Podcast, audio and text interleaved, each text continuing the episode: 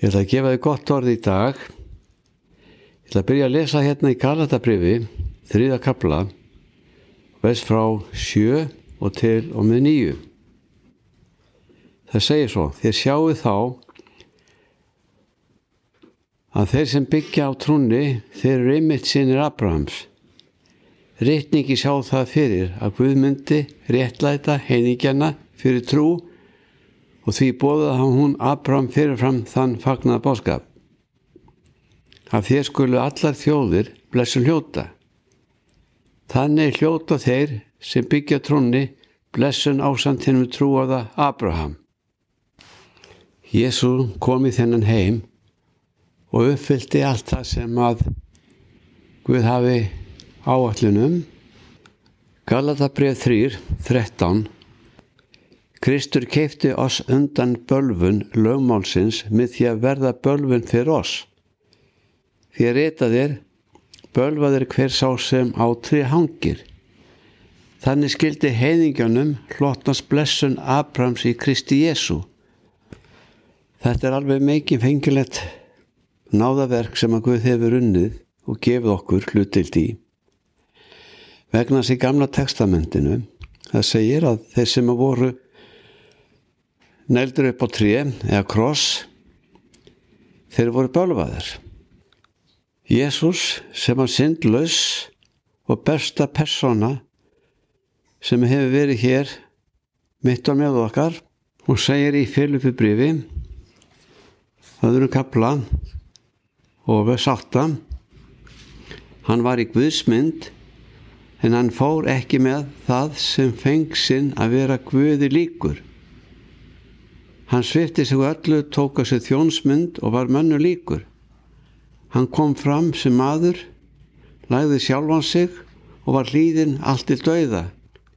Já, dauðans á krossi. Fyrir því hefur Guð hátt upp hafið hann og gefið honu nafnið sem hverju nafni aðra.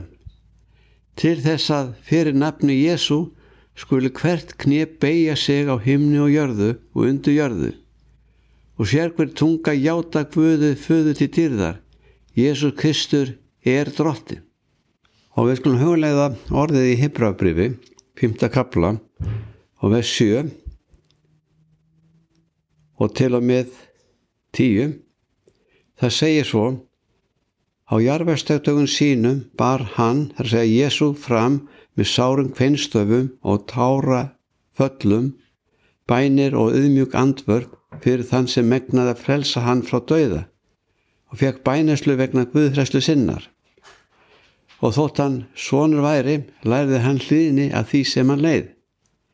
Þegar hann var orðin fullkominn, gjörði þannig öllum þeim er honum hlýða höfundur eilífis hjálpröðis. Með stíum að Guðin endur aðstu prestur að hætti meldkesetek. Og í Hebra brefi hefur hann kapla og vers 17 og til og með átján það segir svo því var það að hann í öllum greinum átt að verða líku bræðurum sínum þar segja Jésu svo hann yrði miskunsamur og trúr aðstu prestur í þjónustu fyrir Guði til þess að frið þægja fyrir syndi liðsins.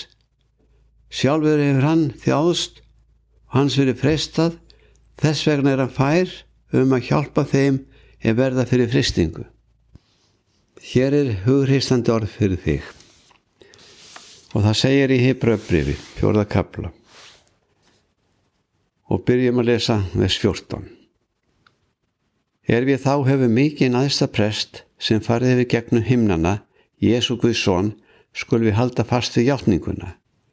Ekki höfum við þann æðsta prest er eigi getið séð auðmur og veikleika vorum heldur þann sem fristað var á allan hátt og vers 16 segir Gungu því með djörfung að hásæti náðarinnar til þess að við er öðlust miskun og hljótum náð til hjálpar á hagfæmum tíma. Guð er góður, Guð elskar þig og hefur meira háttar áallun fyrir þitt líf.